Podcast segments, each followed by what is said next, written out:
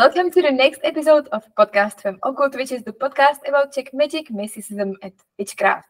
Today we are going to have another special because this spring, for the fourth time in a row, the long-awaited book with a mysterious title, Liber Magicae, is going to be published. So I have invited the founder of Femme Occulte and probably the most famous Czech eclectic witch, Belladonna. Hello, thank you for coming because you are going to introduce us properly this necessary part of uh, the bookshelf of every modern witch and of course tell us some spicy backstage gossip. Hello.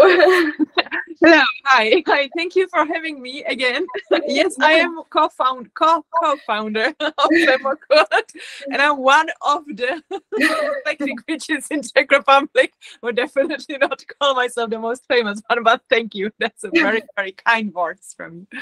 Thank you so much the Liber Magicae 4, yeah, it's indeed uh, coming now to the print. We have like an official printing date on our website on 31st of March based on our previous experiences, but we hope to be able to print it already about 15th of March. So that's the deadline for the pre-orders based on which we are opening the whole printing process what we can look forward to in Liber, what's going to be new here, what's not in the magazines. Well, there's like two big differences. First of all, there's a difference between a book, between this collection or anthology, and the magazines of that particular year for Liber Magicae 4 that is now coming. It's year 2023. But there's also like a huge difference between the Liber Magiques on their own, because each of the Libers has its own topic.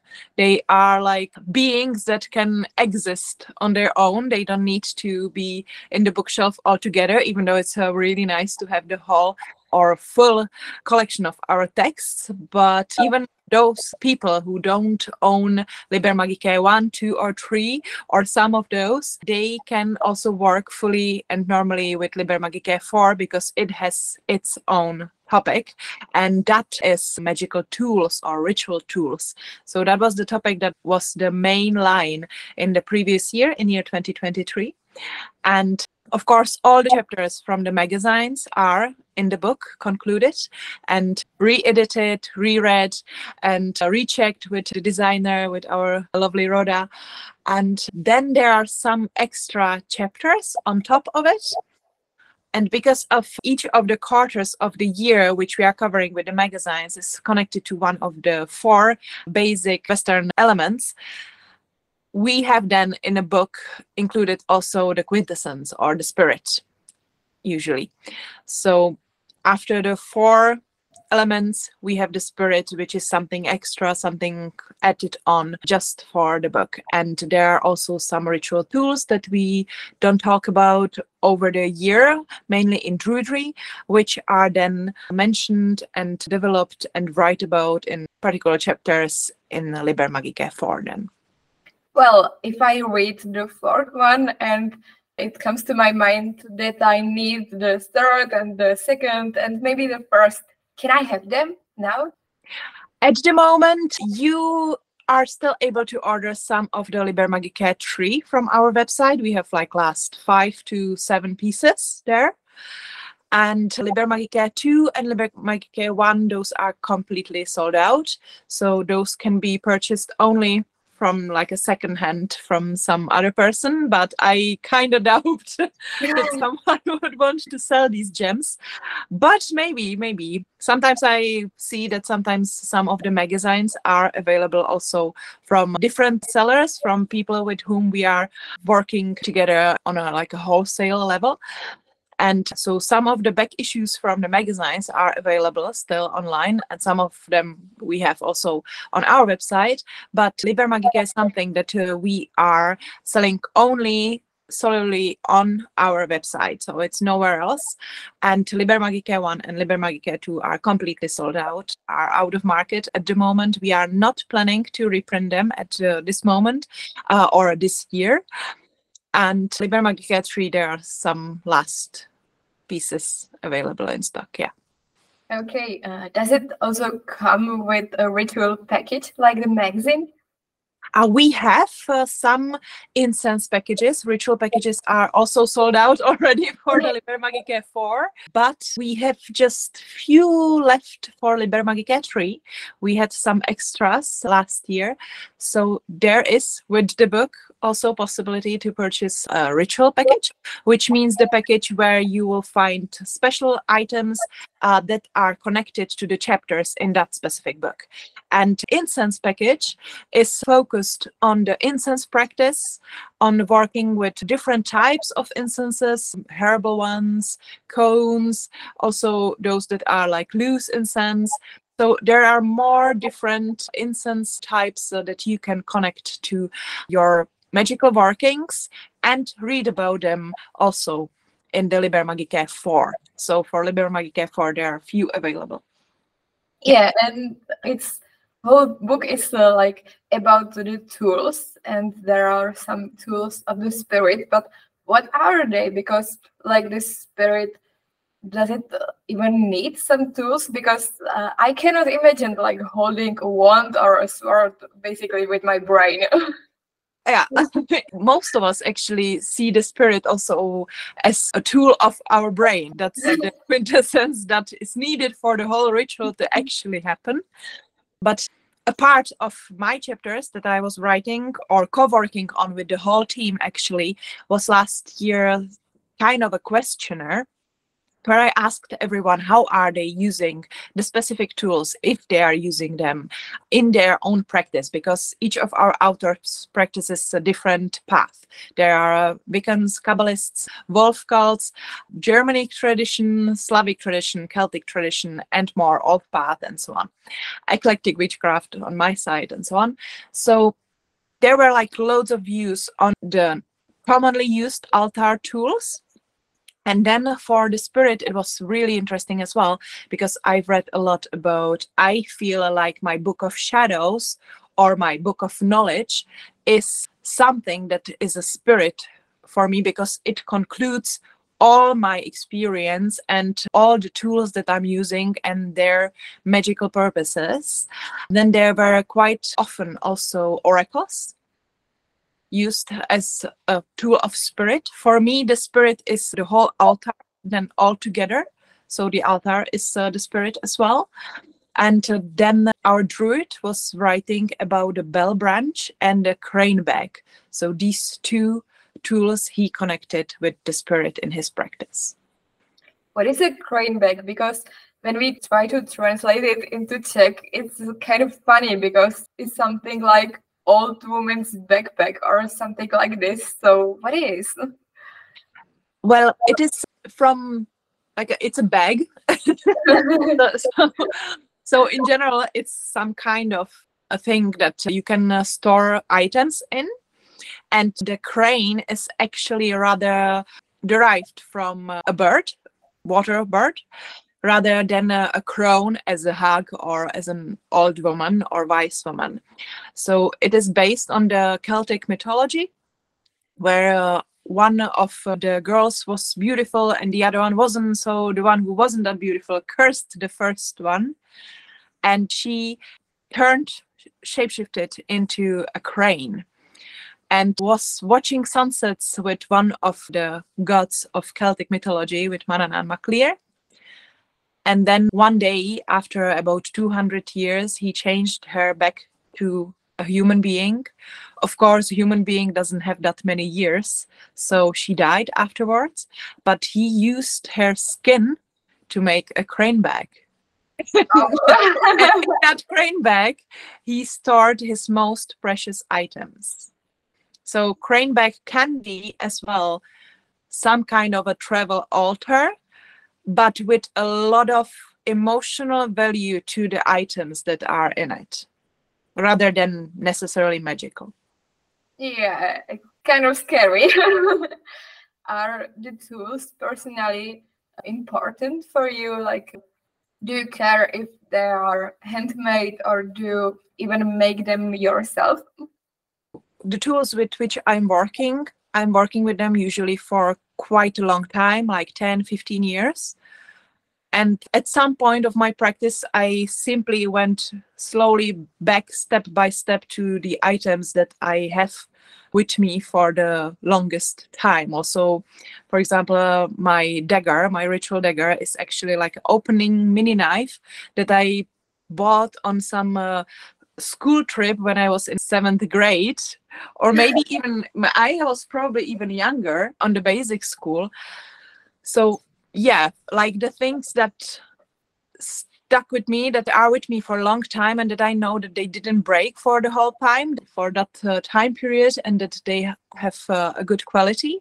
Also, items that I created myself are quite important to me, and then handmade items as well, yeah, and those that are a little bit connected to some kind of mythology or uh, archaeological foundings and so on can you work uh, even without them? For example, if you find out that you are cursed, for example, for looking too good, and you have nothing with you, can you do something? well, I guess that if I was cursed for looking too good, I would probably have some like pimples all over the face then, so I would probably use some aloe vera. but yeah, I can I can practice magic also without the altar tools definitely. Altar tools are something that can help you with the atmosphere, that can help you to feel the sacred and the divine, but the whole magic then happens in the brain and in the heart maybe a little bit and aura and through you as uh, a vessel maybe a little bit yeah it's sometimes a little bit harder to grasp it into words but it is yes possible to practice magic without the ritual tools. As an eclectic, I know that you are always happy when you find some meeting points between different traditions and different religions. So, did you maybe in the questionnaire found out that the authors who follow completely different ways to use some same tools or similar ones? For example, if someone is a Kabbalist and someone is Wiccan, so is there some meeting points speaking of the tools? I would say there are, but each of us from each of the practices might have a little bit also different goals and different use of the magic. So it didn't present itself that much in the questionnaires that I created. On the other hand, we as a team are really really nicely like astrally aligned so there's quite often some kind of moment when i read texts submitted from different traditions by people who see each other let's say once a two months on the hour or two hour meeting online when we are meeting all together. And they just somehow are so connected astrally or uh, by the spirit that there are points where they are matching each other, where just like one is raising an answer, or somehow his text or her text is raising an answer, and the other one has the answer. Just in a different tradition from that different point of view, it is simply there. So I really much enjoy when I'm doing the corrections to connect these to sign, hey, look at this as well on this page, because that might ring a bell then and that happens actually quite often and that also led us to the topics of this year of 2024 because the team is basically the same. We just got a few more lovely seedlings to us by the end of last year but the core is now kind of stable. Well congratulations. Thank you when did came the first idea to start with Liber? Oh, with the Liber Magia. Well, that was there simply from the very beginning. We knew quite soon, before even the first one was in print or for pre-orders available, we knew that we are going to write a magazine that we wanted to become a book, an anthology at the end of each year. We were not sure if it will be possible because we didn't know if the project will work, if it will succeed, if it will be even like alive after a year. So first of all, we simply presented and shown the magazine. In the very first one, we mentioned that we would like it to create some like a bigger collection at some point.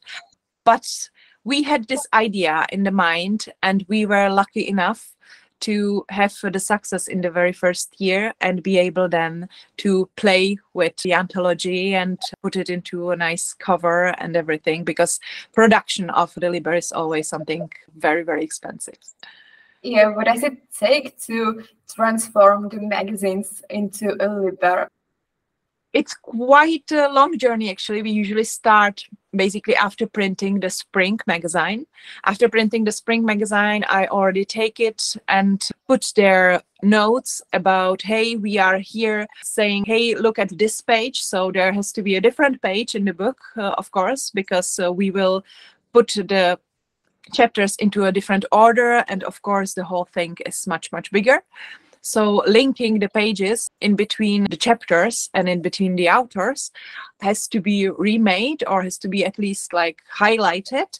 So that's the very first step. And then by the end of August, we are starting to really like drill working on it. So that's the deadline for the extra chapters. Those are going, of course, through corrections, translations, correction of the other language, and then sometimes also some extra readings that we read with the authors out loud so we can catch the last really bits and pieces. Then we are reviewing the design we are checking the order of the chapters because in each magazine we are focusing on that let's say spring topic and the airy topic. And then in summer, it's summer topic and the fiery topic in each of the traditions. And in the book, we then collect and connect each of the traditions on their own. So then it's rather Kabbalah, Druidry, natural magic, practical magic, tarot, and so on. Or Germanic magic as well, Fetchcraft now, for example. And yeah, there's so, so, so much. yeah so we create this kind of or i create this kind of list. Uh, then we go through it with Roda and we are creating the design which is starting basically the next year. So we are now starting with the design or i'd say that this interview will be online a little bit later than we are shooting it. So i'd say about february at the beginning of uh, February, we start with the design and then we do all the recheck. Then we check if the chapters after each other are good looking, if there are some photos needed to add and just like a details just really like jewelering it yeah so that's then kind of the end which for me is not that hard. I'm just like looking and being already super excited. Uh, but for Roda, it's the biggest pressure and the biggest part of her work on this project. And then also printing, then it has to come from the printers. The quality check starts. And after the quality check, we are shipping it to the customers, which is also like a really, really huge thing. We have two people on, on the stock room, so I have to thank them for their mm. brilliant job with this because that's always really really full weekend and a few more days extra like i'd say about a week of working with the book in hands and like box to box yeah. Yeah it must be really when it's all gone. But speaking of looking good every issue has its own artist. So is there one artist for liber or are there some pictures from all four of them we are leaving it as it is, or mostly as it is in the magazines. So all the authors, all the artists or craftsmen of uh, Czech Republic that we talk about or that we show in our magazines, they are also present then in the Liber Magicae altogether. Is it worth it to buy the magazines and Liber because like now it seems my library is too big but my actual bookshelf is like one percent of this background so i don't know if it's worth the place it's up to each person. If they would like a book a magazine a patreon subscription which is also an option just simply online in the most ecological way we have, even though we are, of course, printing ecologically in the really, really small print just based on the pre orders, just based on the request and on the ecological papers and so on. But yeah, there is this option of Patreon and the magazines. I would choose one of those for kind of working on the go, for working uh, also, for example, with your pencil and with your notes and with stickers and so on.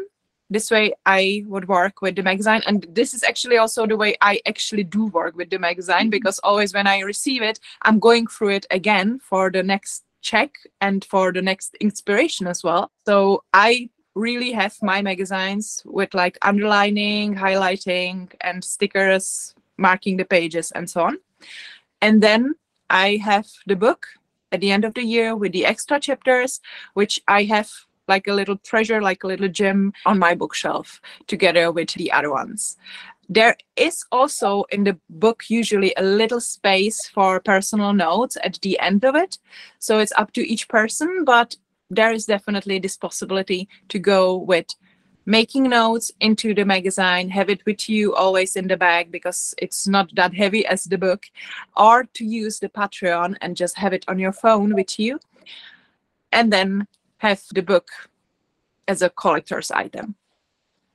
Yeah, totally makes sense. Do all of the authors have some bonus chapters in Liber or just someone? No, not all of us. Just those who want to, just those who have even more inspiration or also those who actually work with the fifth element let's say.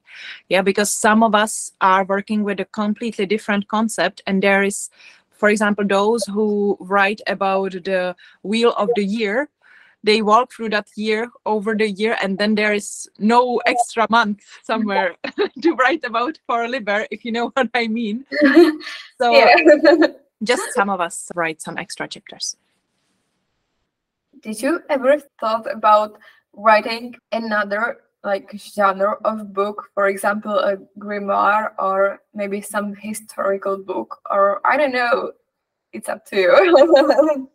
Well, sometimes I play with the idea that I would make my Book of Shadows a book or something, but I'd say that Femme is such a different kind of product, yeah, different kind of grasping the magic by connecting the authors, focusing on that topic from so many different perspectives, and finding exactly those lines that are intertwined, that are like connected in those personal gnosis, but also the academical resources. That this is something for me, to me, after those five years we are working on it, still so fascinating that just writing a book feels a little bit redundant to me by which i definitely don't want to say that just writing a book is uh, not enough. There are so many brilliant beautiful books but the thing is that there's exactly so many. So to have this kind of anthologies is much more fulfilling for me. It makes me happy to create this uh, kind of stuff rather than to be like a lone writer and create my own book of spells. It would be kind of boring to have just a book about one topic because in the magazines there are so many different series about Kabbalah and plants and maybe recipes and spiritual guides that one person just cannot do it all herself but uh, last question, but definitely not least. What is your favorite series from last year? What would you highlight? Well, I love all of it. I just I just love when I see that the souls are connected, even though each of them is walking different spiritual paths. Yeah, so all of them are definitely enriching also my practice. What I very much love and like I'd say Rhoda loves the Kabbalistic chapters. She was mentioning it in the Czech version of this podcast. But last year, what was beautiful was that I kind of started playing with the idea what will we write about in 2024? And it was already after the spring issue. And then for the summer issue, Mugwort from the Polish Slavic tradition submitted a chapter that was exactly about these kind of like a daily times and their beings and that just confirmed my idea that yes we are on the same boat we are just led by some kind of egregore or spirit of Femme Occulte or of witch and it's showing us where to take the journey towards to what to do what to write about So for me, definitely Mugwort was like a huge Mhm. inspiration slash confirmation of my gnosis for that 2023 year. And I'm very happy about that. Me too. I'm looking forward to connecting more with you. My personal favorite is Fetchcraft. It inspires me every day. Yeah. Fetchcraft also absolutely brilliant. There was this project of Taxus who writes Fetchcraft, the 18 spells of Havamal, which is a grimoire in cards. So it came out also as a deck of cards, not really an oracle, rather a grimoire. It's really interesting. Uh, she worked on it as Sharka Sedlakova, which is her proper name, let's say, not a pen name, together with Brett Robert Benford, who created our cover pages. Always the cover is by him based on some shoots of ideas that I sent him. Uh, yeah, so that was absolutely stunning project as well, and it will be published in the Liber Magicae for also in the full pages pictures. So I'm really looking forward to these illustrations, how they will come out also like a huge version because he's so focused on the detail plus the texts fully written by Taxus who's an expert in fetchcraft and rune magic is brilliant yeah yeah, I'm looking forward. So this is maybe the biggest motivation to buy Liber because the cards are so beautiful. so thank you for this interview. Thank you for coming. Oh thank you very much for inviting me and for this lovely english spoken chat again and thanks to you for listening to this very end. Please let me know how do you like our podcast and I'm looking forward to you in the next episode. And if you have an itch, that's because you want to give us a like. And if it just got really, really bad, that means you want to subscribe to us.